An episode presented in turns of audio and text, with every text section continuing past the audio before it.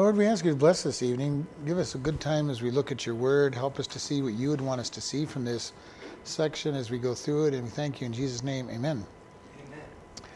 Second Chronicles chapter 24. We had the king die. Athaliah came to power as queen by usurping the throne. She killed off what she thought to be all of the sons of David. And we saw the rebellion come in where Jehoiada, the priest, had raised uh, Joash, the, the prince, and then they called him his king. And so that's where we're starting at verse 20, uh, chapter 24, verse 1. Joash was seven years old when he began to reign, and he reigned 40 years in Jerusalem. His mother's name was Zibiah of Beersheba. And Joash did that which was right in the sight of the Lord all the days of Jehoiada the priest and Jehoiada took for him two wives and begat sons and daughters, and he begat sons and daughters. And it came to pass after this that Joash was minded to repair the house of the Lord. And he gathered together the priests and the Levites and said to them, Go out into the cities of Judah and gather of all of Israel money to repair the house of our of your God from year from year to year, and see that you hasten in, in the matter. Howbeit the Levites did not uh, hasten did not. And the king called for Jehoiada the chief and said unto him, Why have you not required of the Levites to bring out of Judah and out of Jerusalem the collection according to the commandment of Moses, the servant of the Lord, and the congregation of Israel for the tabernacle of the witness? For the, for the sons of Athaliah, that wicked woman, had broken the house of God, and also the dedicated things of the house of the Lord did they bestow upon Baalim. Joash starts reigning when he's seven years old, and he's going to reign for 40 years, which is a pretty good, pretty good reign. And it says that his mother's name was Zibiah of Beersheba. Now we know nothing about Zibiah except for the fact that she's from Beersheba, which means that she's probably a Jewish. All right, and remember, Athaliah is not was not a Jew; she was a foreigner that his father had married and caused all kinds of problems, and then for seven years reigned in the stead of the child, you know, the line of David. So he goes out, and he his mother is somebody that is a Jew. And verse 2 says, And Joash did that which was right in the sight of the Lord all the days of Jehoiada the priest. So while the man that basically raised him lives, he does good. Now, it's going to be very interesting because after Jehoiada dies, we're going to watch Joash become pretty evil uh, because he's going to listen to the wrong voices. And so we see this, but we're also going to see him during Jehoiada's lifetime. He is going to be more zealous for God, or appearing, to be more zealous for God, than even Jehoiada is going to be. And so it's kind of an interesting thing to say be careful who we listen to and what we think about. Because while Jehoiada lives and is ministering and leading him in godly ways, he is very godly himself, or at least by appearances. And we're going to see when Jehoiada dies, he listens to the wrong people.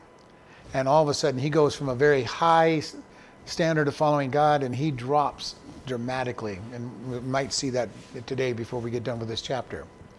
Um, but while he lived, he was, he was godly. He's one of those kings that was part good, part bad. and unfortunately, he ended bad and started good and ended bad. And in verse 3 it says, And Jehoiada took for him two wives, and he begat sons and daughters. Now, there's a lot of controversy about this because it uses pronouns with no antecedents. Who is the him? And who is the he? I am going to propose that I believe it has to be Jeho- uh, Joash. It's not Jehoiakim. Jehoiakim's already got a wife. He's already, you know, in his 30s or something. So I don't think it's pointing to him. I really believe that this is Joash that he's put that he's gotten wives for, which means some time has passed away. You don't marry off a seven-year-old uh, because it says, and he has sons and daughters. So he's getting old, but he gives them two wives. Why? The entire line of David has been virtually wiped out. He needs to get a new royal line started because he's the only one left. And so he is going to have to do this. And Jehoiada is being very worldly wise anyway, saying, let's get you two wives and let's get some, let's get some families in here and basically telling Joash, get busy. get busy and have some children. And so he probably got married fairly young. Seven is definitely too young to be married and produce children. But he is getting married probably in his mid to late teens, maybe early 20s, uh, that they're marrying him off and starting him having kids. And even if it was in his mid teens, he's already been uh, ruling for 10 years by that time. So this is what's going on. Jehoiada gets him, a, gets him wives. And then I love this verse 4. And it came to pass that after this, Joash was minded to repair the house of the Lord. Now, this word for minded is actually his soul desired, his innermost being desired to repair the house of the Lord. This to me reminds me so much of David. David's soul wanted to build God a temple. And he looks at the temple. He was raised in the temple you know, in his early years, probably knew it inside out, knew how bad it what bad a shape it was, and he wanted to see it repaired and established back to the appearance that it was supposed to have. And you got to remember, seven years Athaliah has been reigning before he takes over the reign. It's gone into disrepair. Everybody's worshiping everything other than God, because Athaliah was bringing in idol worship, and Baalim, as we're told in this in this section. Uh, so we have all of this going on, and it says he wanted to see God's temple repaired. Now, I don't know if this was a righteous desire for him to see this repaired, or let's make the temple beautiful and I will get my name on the temple. It has Solomon's name on it, let's get my name on it. I don't know. I'm going to assume at this point that he did it for the right reasons, not just trying to make himself look good. And he's going to want this done, and he's wanting it done quickly as he goes through this, this statement of, of what's going to happen and he's wanting to see everything. He wanted to obey God. And, you know, the question I have on this is when he was, when Jehoiada was alive, he was very righteous and was, was the righteousness that he had his righteousness or was it basically Jehoiada's righteousness? You know, he's saying, I want to please Jehoiada. He's, a, he's like a father to me. I want to do well because of him. And this is the problem that all kids have to face when they grow up in a church, they have to come to a place where they decide God is my God, not the God of my parents. This is what I believe. I don't believe it just because mom and dad believed it. I believe it because I think it's true. And this is something that's very important. And I think that Joash is one of those, he never truly made the, the switch over to being my God. He goes, I'm going to follow the priest. He's raised me as, as like a father. I'm going to follow his truth, his desires, and it. And even at that, I'm not saying that these kids don't believe God's word, but there's a big difference between I believe it because somebody else believes it, and I believe it because I truly believe it. And this is very important. We have to get to this place where we believe it because I choose to believe it. There's no other no other ifs, ands, or buts about it. It is what I believe. And that kind of belief will take me through trials, tribulations, hard times. If it's my mom or dad's faith or somebody else's faith, when trials come come around, it's not going to stand up over the long term. And I may even look good during the time that I'm following mom and dad. You know, and following it wholeheartedly and trying to make it look good. So in verse 5 it says, And he gathered together the priests and the Levites and said unto them, Go out in unto the cities of Judah and gather the of Israel all Israel to repair the house of the Lord from year to year, so that, so that you hasten you this matter. Howbeit the Levites did not hasten. This is he goes to the Levites and he goes, I have a job for you. Go collect God's offering. The people haven't been coming to us, so I want you to go out and collect the offering so that we can fix God's temple. Now, we go, well, what offering is he talking about? Well, this is an offering that we're going to go to Exodus chapter 30 to look at.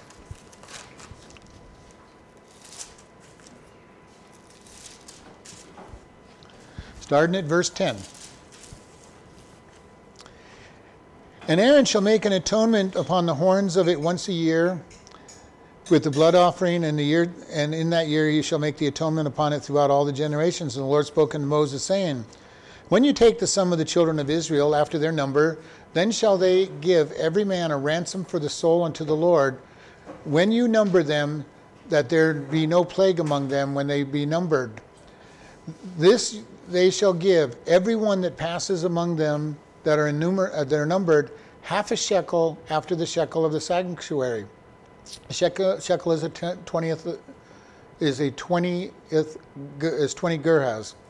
And half a shekel shall it be uh, the offering of the Lord. Every one that passes among them that are numbered from twenty years old and above shall give an offering unto the Lord. The rich shall not give more, the poor shall not give less than half a shekel. Then they when they give an offering unto the Lord to make an atonement of their souls. And you shall take this atonement money of the children of Israel and shall appoint it to the service of the tabernacle of the, of the, congregation, that it may be a memorial unto the children of Israel before the Lord, and to make an atonement for your souls. So here is this offering that they were to make half a shekel. They were not to count the people. This is what David did, if you remember. David counted the people, but not to get their half shekel. So the way this was supposed to work, if you wanted to take a census, you just made everybody pay their half shekel of, of, of uh, silver. You counted how much silver you had, and you knew how many people you had by, by multiply, dividing it by two. And so this was the way it was supposed to work. David just wanted to get an idea how many people I have. And you know, so the Jews have always managed to not do a, not do an accounting of all their population because of this very pro, prohibition of enumerating the people to see how strong they are. I don't know if they still do it to this day because they're not following God's rules, but they did it many, many uh, centuries through the Old Testament. And so the king, jo- Joash says, Go out and collect this half shekel from everybody over 20 years old, 20 years and old, older.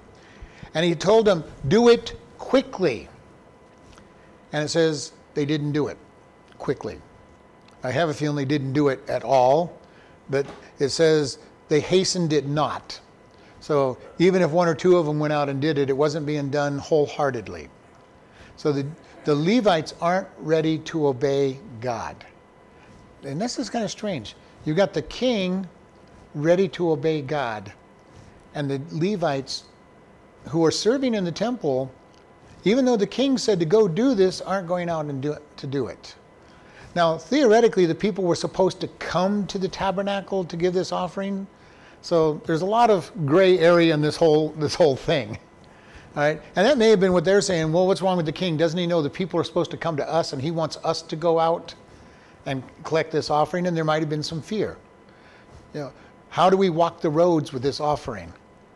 All right? How do we walk around collecting an offering and then bring it back to the king, uh, back to Jerusalem?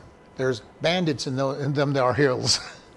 you know, and so I'm going to give them a little bit of you know leeway that they were afraid, they were frightened, and but they still were not being obedient to the king's voice, and they weren't honoring the king. And after a while, it says in verse 6 And the king called for Jehoiada the chief and said unto him, Why have you not required the Levites to bring out of Judah and out of Jerusalem the collection according to the commandment of Moses, the servant of the Lord, and of the congregation of Israel for the tabernacle of witness. So he's going, why, you know, Jehoiada, you're the chief priest. You're the chief priest. Why aren't you making these guys do what Moses said? Not, he's not even saying what I have said. He could have said, they haven't done what I have said, but they're not even doing what Moses said. And Moses said to collect this offering. And he doesn't care what the reason is, he doesn't care why they're being dragging their feet.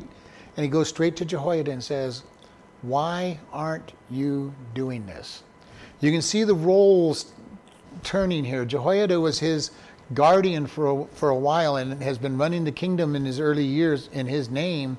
And now he's saying, I had something I want done. I want the temple repaired and these guys haven't gone out to do it, why have you not done what God commands? And this is quite a statement that he's making. You're not doing what God has told you to do.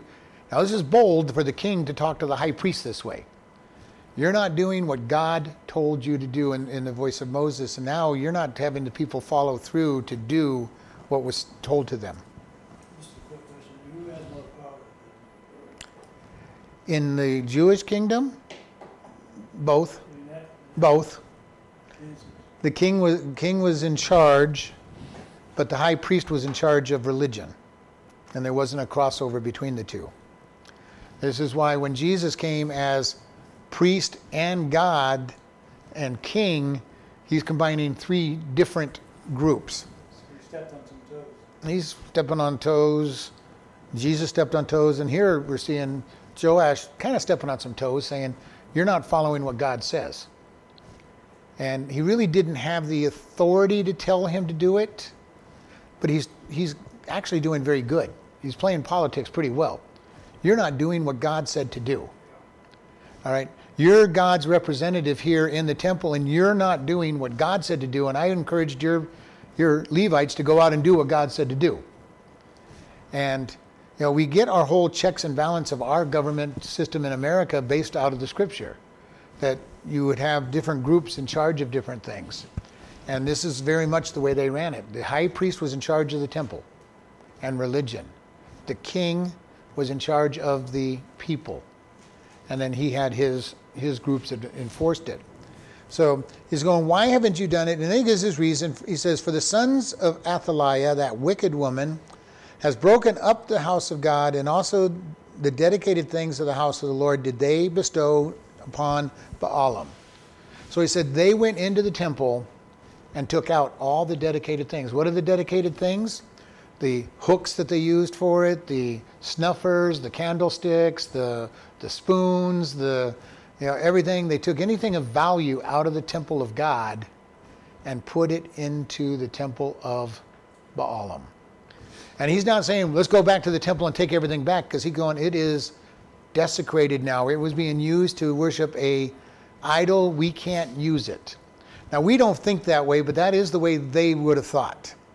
All right uh, in their day that you can't use anything that has been used at all toward idols. Now, by that logic, you cannot have the people repent and use and, and turn to God either. But that's beside the point. They weren't thinking about those at all. But he's going. They've taken everything. That wicked woman and her children have desecrated the temple. They have taken all the stuff out of the temple, the utensils and all the things that we need to worship God. And Je- Jehoiada, your, your Levites aren't going out to collect the offering so that we can restore the temple of God. Now, at this point, we're seeing quite an interesting statement from him.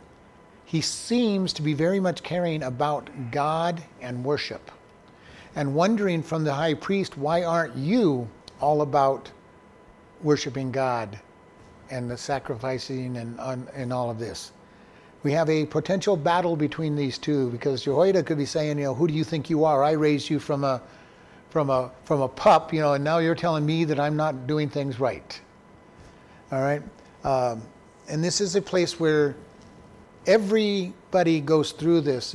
When you raise kids, there comes a time when your kids are no longer kids but adults and you can make recommendations to them. You can make, you know, what they should do, but they are free to do what they want. And Joash has reached this point with, with Jehoiada. He's going, I am now in charge. You, I am king. You taught me, you taught me the scriptures and you taught me these things, and why aren't we following the scriptures that, that I was taught by you and the other priests? So here we have this whole problem going on, and then he has a solution. At the king's command, commandment, they made a chest and set it without the gate of the house of the Lord. And they made a proclamation throughout Judah and Jerusalem and to bring to, into the Lord the collection that Moses, the servant of God, had laid upon Israel in the wilderness. And all the princes and all the people rejoiced and brought it in and cast it into the chest until they had made an end. Now it came to pass that when that the, at what time the chest was brought to the king's office by the hand of the Levites. And when they saw that there was much money, the king's scribes and the high priest's officers came and emptied the chest and took it and carried it to its place again. Thus they did day by day and gathered money in abundance. All right, so Jehoiada says, okay, fine, you won't go collect this money. We will make a great big offering box. Now, this offering box is going to stay in there. This, is, this box was being used all the way through Jesus' day, that they would put their money in this, into these boxes. And so this was going to be something that's going to stay. So he did get his wish, if that's what his wish was. He got something that's going to be long term. So they made this big chest and they put it outside the gate of the temple. And then they called to the people, they made a proclamation and said, okay, everybody get here to Jerusalem and put your offering, your half shekel offering that God commanded Moses to take every year into the box. The, the, the disciples, the Levites wouldn't go out and do what they were told, so he said, fine, we'll make the people come to the temple like they're supposed to do anyway, and they will give their offering. And this is what he's asking for. Moses said, Give a half shekel for every man over 20. I want you all to come to Jerusalem, put your half shekel into, the, into this box. Now, in this particular case, because nobody's watching it, I don't know if all they got was half a shekel from everybody. There might have been some people that were really excited about seeing the, God's work being done.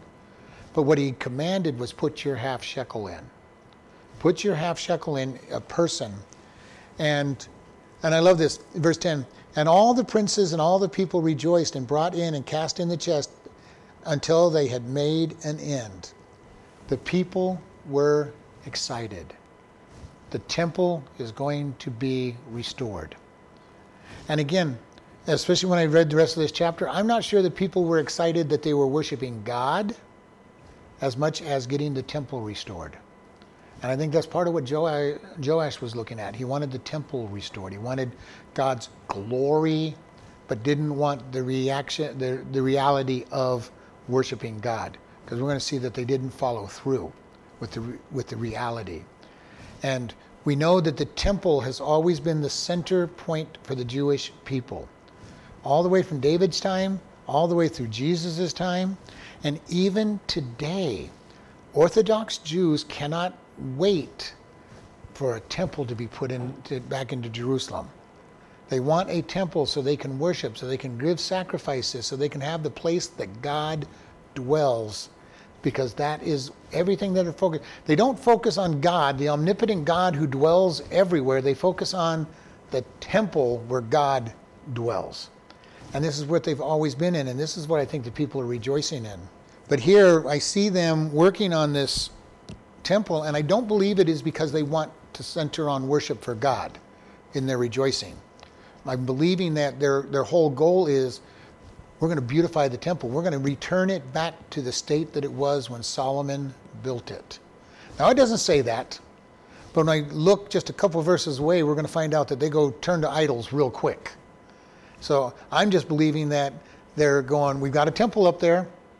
There's where God is. We got the temple there. Nobody will nobody can defeat us because God's in his temple. Which is exactly what they were saying in Jesus' day. It's exactly what they were saying uh, in the last king's days. Well, this is God's temple. Jeremiah, why would you prophesy that we're going to be destroyed? We got God. God's presence is right there on that hill. There is no way this city is going to be destroyed because His presence is on the on that hill.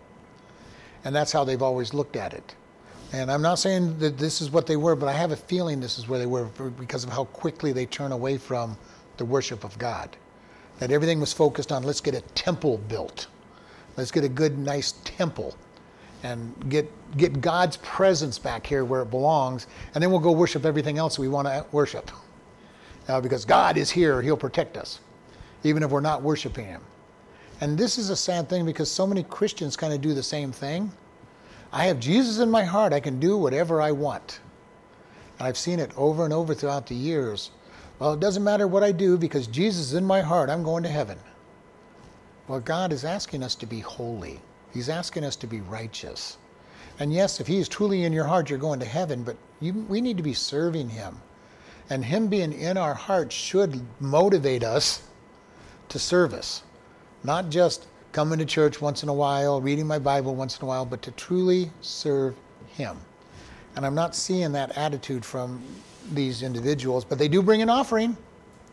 And it says, Whenever, and it came to pass that when the chest was brought to the king's office by the hand of the Levites, and they saw that there was much money, the king's scribes and the high priest officers came and emptied the chest and took it and carried it back to its place. Thus they did day to day and gathered the money in abundance. So it appears that every day they took this chest, took it into the palace, the king's scribes and the priest officers opened up the chest every night, counted the money. I think the king wanted to make sure that the money was going to be used right, and by the same token, the priest wanted to make sure that it was all coming back to them. Because the king could have siphoned off a bunch. I don't think he would have at this point because he wants a temple built. But neither one of them trust each other, so they work together as a team to count this money so they know exactly how much money there is. And after they count the money, they take the chest back and they put it back in its place. And I love the way it says, and they gathered much, uh, gathered money in abundance. The people had a heart to give this offering so that the temple could be restored. And again, I'm not saying, because everything about it is all about the temple. There's nothing about worshiping God in any of these verses. It's all about the temple. Let's get the temple restored. Verse 12 And the king and Jehoiada gave it gave to such as did the work of the service of the house of the Lord, and hired masons and carpenters, and to repair the house of the Lord, and also as as wrought iron and brass to mend the house of the Lord. So the workers wrought the work of the, and the work was per- perfected by them, and they set the house of the Lord in his state and strengthened it. And when they had finished it, they brought the rest of the money before the king and Jehoiada, whereupon they, they were made vessels for the house of the Lord, even vessels to minister and to offer wherewithal, and spoons and vessels of gold and sil- silver and they offered burnt offerings in the house of the Lord continually all the days of Jehoiada. All right. So the king and Jehoiada basically said, We're going to hire a bunch of workers.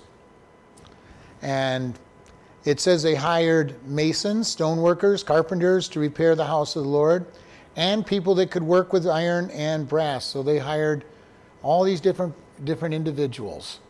So to get the house of the Lord built. And I don't think they just hired one or two.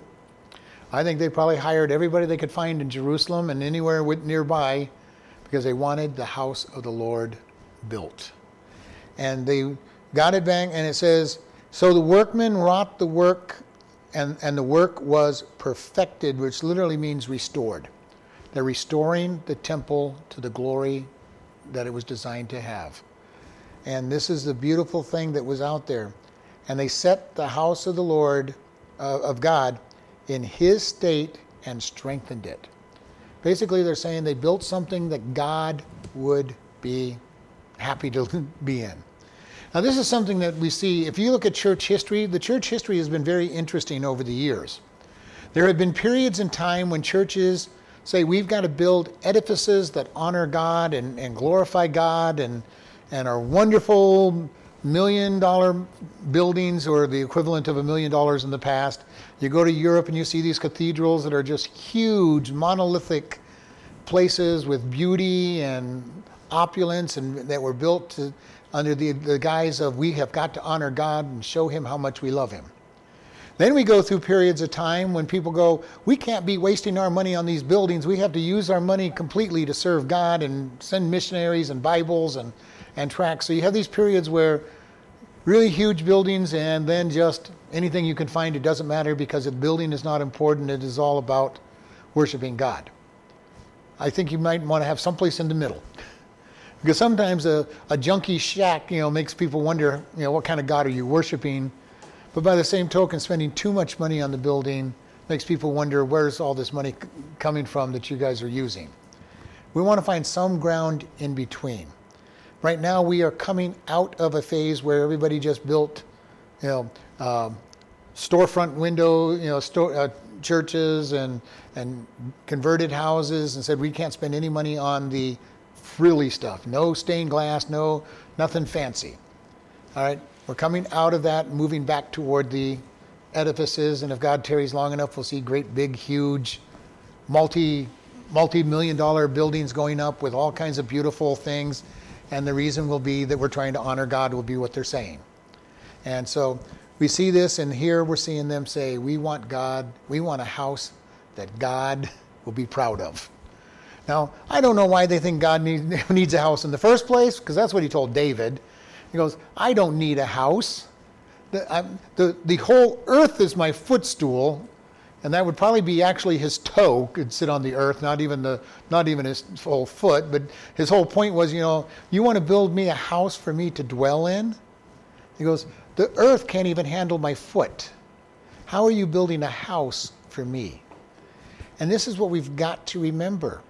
God is not interested in anything that we can build him. He owns everything. He fills everything. The whole universe he fills, and then some. Uh, if there's multiple universes, he fills those. He's bigger than everything. And they're trying to build him a house that he's going to be proud of. Wow, God, look how beautiful this building is. You are just going to be so proud of what we as human beings did.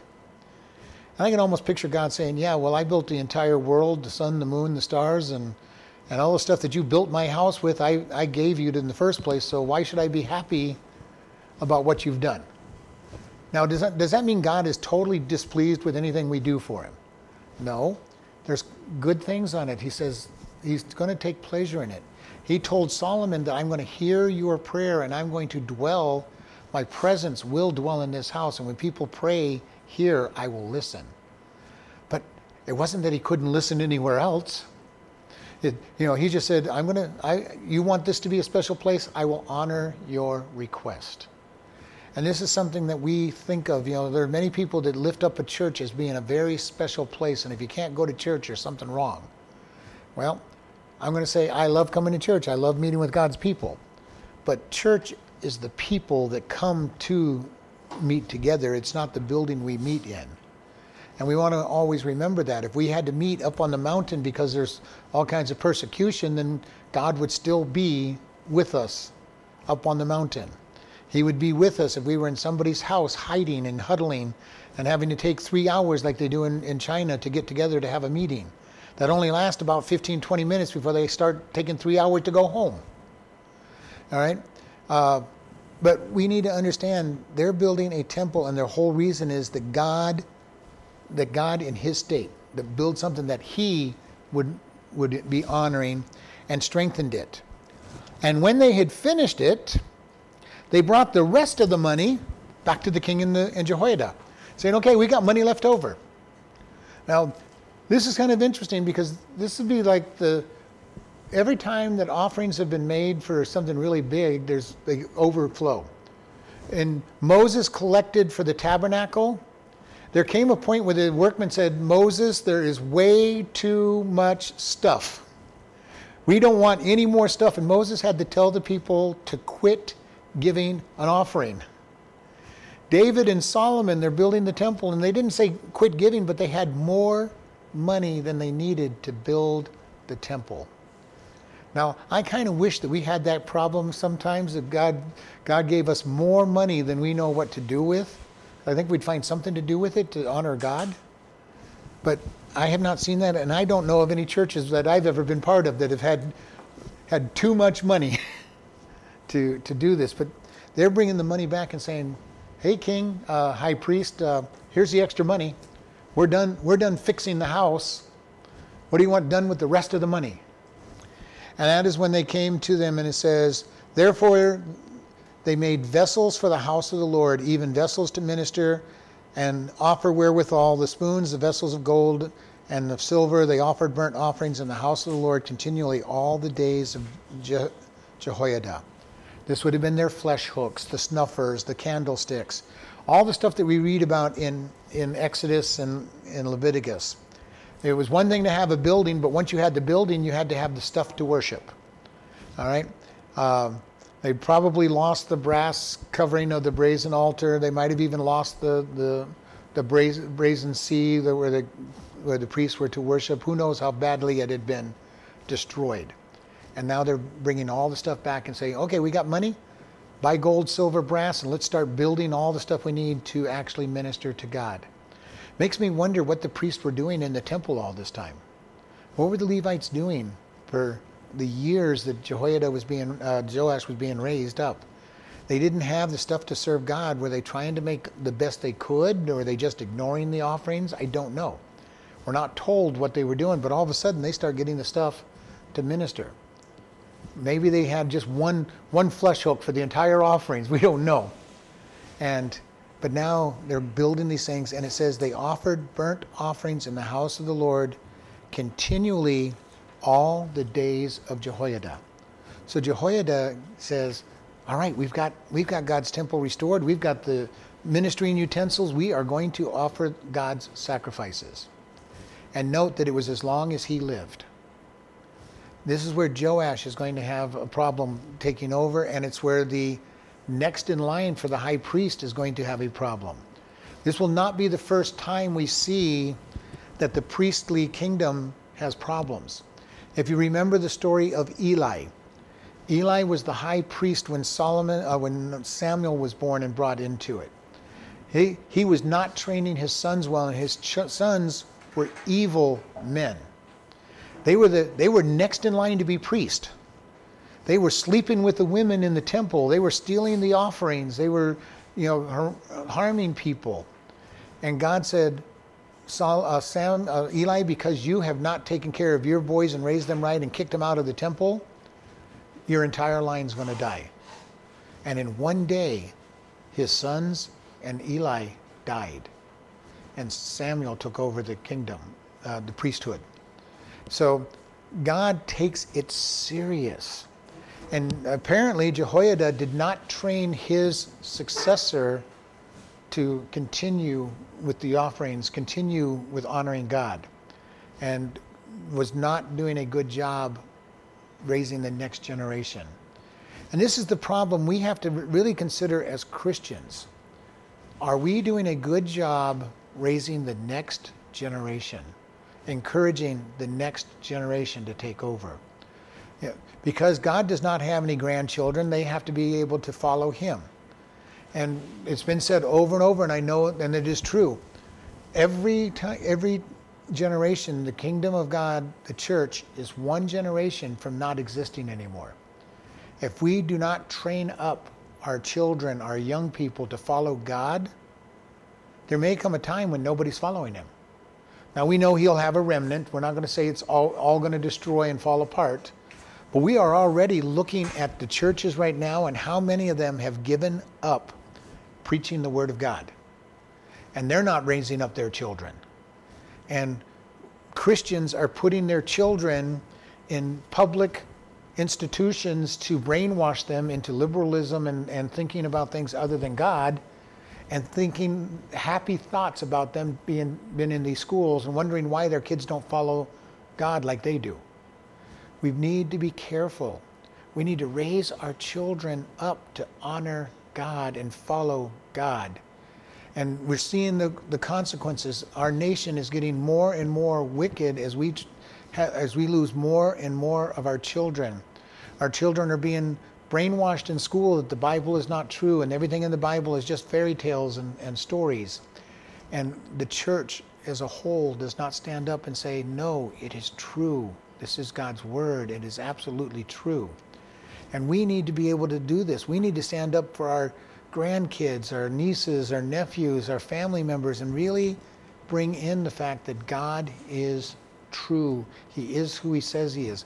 Give a reason for what we believe and be able to back that up with our kids and teach them. This is the fun thing when we're, when we're dealing with the world. The world does not believe what we believe, not even close. And Satan has a ton of lies for every truth of God. Let's start with the simple one How do you get to heaven? Well, we know that it's only through Jesus Christ. Jesus said, I am the way, the truth, and the life. No one comes to the Father except by me. They'll go, Well, that's too narrow. What's some of the lies that Satan produces? Well, there isn't a heaven anyway. Once you die, you're dead. Well, you know, there's lots of ways to heaven. You know, just just be be happy. Well, you're going to have reincarnation. You'll just keep coming back until you finally get it right. Well, heaven is just a state of mind. As long as you believe, you'll be in heaven. Yeah. Uh, another one, all people go to heaven. God is love. He would never send anybody. And those are just a handful of various lies that Satan has thrown out. And be, be aware that for every truth of God, Satan has lots of lies. Because if somebody doesn't want one lie, he'll just throw another lie at them, and then another lie at them, and then another lie at them, trying to get them to believe a lie rather than the truth. And then you get these intellectuals who go bouncing around all the lies and then, you know, go, well, they're all lies. There must not be any truth at all. And that is what Plato and Socrates were all about. You know what? What is truth? Who, know, who knows what truth is? There's no such thing as truth. We think this moral absolute uh, no truth is new. Been around for a long time. It's been around for more time than we ever can imagine that there is no absolute truth. And every time a nation or people grab hold of a there is no absolute truth, they fall apart. Because once you disconnect from truth, anything goes. And our country is very quickly disengaging from truth. And we're watching anything goes. Uh, you know, when we decided that homosexual lifestyle was normal and okay, that was the downfall. When they started saying that they could get married, you know, that they should be able to get married, where do you draw the line? Where do you draw the line? If there isn't a truth, where do you draw the line? And we're starting to see people want any form of marriage. You know, I want to marry 12 people, let me do it. I want to marry my dog. I want to marry my cat. I want to marry my horse. I want to marry that dead body over there.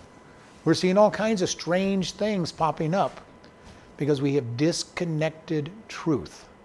And my, my son corrected me. He said that there's 72 ge- uh, genders right now in today's world. And that's kind of hard for me to imagine. I see two, but I, the, the world sees 72. I have no idea. I didn't even, I couldn't, I got so sick after reading the fifth one, I'm going, I can't even buy in, in any of this. This is so stupid. So the world is totally losing track of truth and reality. And we need to be able to understand, we need to stand up for God and pre- present God's truth at every opportunity we can. Because man can come up with all kinds of reasons to believe what they want. Men buy into lies all the time. And this is we know that we know that that's true because Adam and Eve bought into a lie. And we have been buying into lies ever since. And because we are morally corrupt at our heart, it is easy to buy into the lie. We want to look good. So what can make me look good? Well, if I if I think that God's got a big scale up there that says uh, do more good than bad and you'll be rewarded, I'll be happy. You know, makes me feel good. My pride is going to really buy into that. Unfortunately, it's all wrong. But we feel good.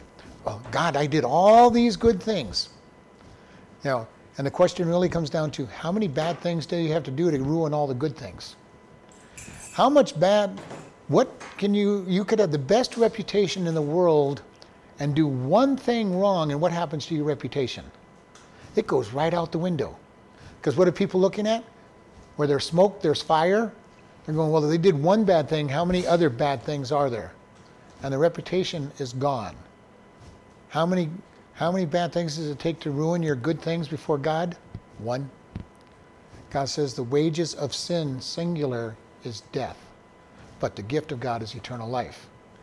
And this is the problem. It is, you know, when you tell people that message, you'll hear this inevitably. Well, that is too simple. And I love to answer it. It's, you are right. It is so simple that you probably won't won't do it. And if I'm talking to a man, I really get in their face and go, It is so simple, you don't have enough guts to do it. Because that's what it boils down to. Give up myself and live a lifestyle that's going to be different from everybody around me. It is not easy living a Christian life if we really want to live the way God asks us to live. Now, in one sense, it's easy because the Holy Spirit's in us and all that, but you know, we get attacked all the time for living godly. And we will hear it. Well, you just think you're better than us. You just think you're a goody two shoes. You know, you just think, you know, and they put all these things in the, into our into our mind that we don't have any thoughts of. But they are all going to attack. They're all going to be critical. I used to tell people when I was in high school, they're going, Well, you just think you're special. Look at that Bible you have in your hands. I'm going, yeah, well, I dare you to carry a Bible around and start start doing things God's way. Not, none of them ever took me up on that, that challenge because they knew, number one, that they didn't have enough courage to be the, the target of all the attacks. And when we follow God, we will be attacked. We'll be attacked by the world. We'll be attacked by Satan. We'll be attacked by everybody around us, and our own flesh and, and mind will be attacking us. You know, it, it's really terrible. We got all kinds of enemies against us when we choose to follow God, including ourselves. How many times do we do things that we didn't mean to do? God, I don't understand. I just don't know how I can, you know, started doing that, God. And we're always under attack from people. And here we're going to see this whole process of going on. Joash is following God. Jehoiada is worshiping God and, and bringing offerings to the altar and worshiping God. And the people are worshiping God, at least externally. At least externally. Because we look at, in, at the other half of this chapter how fast they fall from God's worship. And this is the scary thing. My prayer to God is constantly God, I want to finish well. Because I have seen so many people that do not finish well. There's so many people in the scriptures that did not finish well. I have watched people in my lifetime that did not finish well. They are on fire for God, they're going after God, and then you give them a few years, and you know they're they end up older in their times, and all of a sudden you're going, well, where is so and so? Nope, I haven't seen them following God at all. They don't read their Bible. They deny God completely now. That scares me when I look around and see how many people don't finish well, or mutilate the gospel. You know, they will tell you they're a Christian, they're still trying to follow, and then you listen to the, what they say and how they and the things they're doing, and going, what is going on? Why are you rejecting God and not following the things that you used to follow? follow? And I've seen several people that are this way. That you look at them and going, is this really what a godly person does in their older years? Now they'll tell you, well, I've just learned grace so much that I can go do what I want to do. Well, I'm happy for you. I'm really happy for you, but you know, you're getting drunk on the weekends and you're, I haven't seen you, being a womanizer, but you're getting drunk on the weekends and you're not going to church, uh, I don't know that that's what God wants. And you may have the grace to do it, but I hope I never get that much grace. I never want that much grace to be able to sin that openly and not think twice about it. And if they do, praise God. I think they're using excuses of grace, and I think they're using grace as a license to sin, but that's between them and God ultimately. I want to be sitting before God and saying, God, I followed you all the days of my life. And I, and I watched and I served you. And I can be proud of what I accomplished in your name. I did not bring dishonor and disgrace to your name. And ultimately, that's what I want. I don't want to bring disgrace to God's name. Because is God ultimately going to be hurt by it? No. He's bigger than anything that I can do. But I don't need to see people drug through the mud because of something that I have done something that I have led in the wrong direction.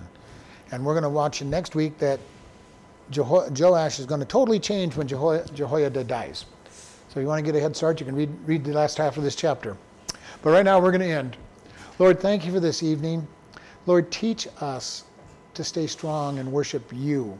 Not things, not traditions, not activities, but to worship you and to keep you center of all things that we do. And we just thank you for for your love and care for us and your strength to live right. And we thank you in Jesus' name. Amen.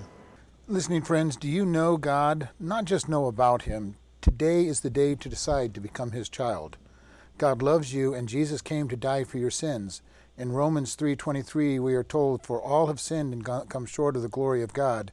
We all have sinned. God says the penalty for sin is death. Romans 6:23 says, "For the wages of sin is death, but the gift of God is eternal life through Jesus Christ our Lord." We sin and deserve death and hell. However, Romans 5:8 says, "But God commended his love toward us that while we were yet sinners, Christ died for us." God loves you so much, he died for us so that we can be forgiven and have eternal life. How do we do this? Romans 10 9 through 8 says that if you shall confess with your mouth the Lord Jesus and believe in your heart that God has raised him from the dead, you shall be saved. For with the heart man believes unto righteousness, and with the mouth confession is made unto salvation. Today is that day for you to come to God and truly know Him. Do you know Him? Do you want to know Him? Pray in your own words like this God, I know that I am a sinner and deserve punishment. I believe that Jesus died to pay my sins. Forgive me and help me to turn from my sins and to live for you. If you have asked this of God and truly believe you are God's child and part of, of His family, we encourage you to do these things. First, tell somebody that you are saved. Second, start reading the Bible each day. We recommend starting with Ephesians and then the Gospel of John. Find a good Bible teaching church. If this is your, your day of salvation, you can contact us and we will send you a booklet to get started on your new life and are available to help you with any questions you have about the Bible. You can contact us by email at office at chloridebaptistchurch.com or by mail at Chloride Baptist Church, P.O. Box 65, Chloride, Arizona 86431.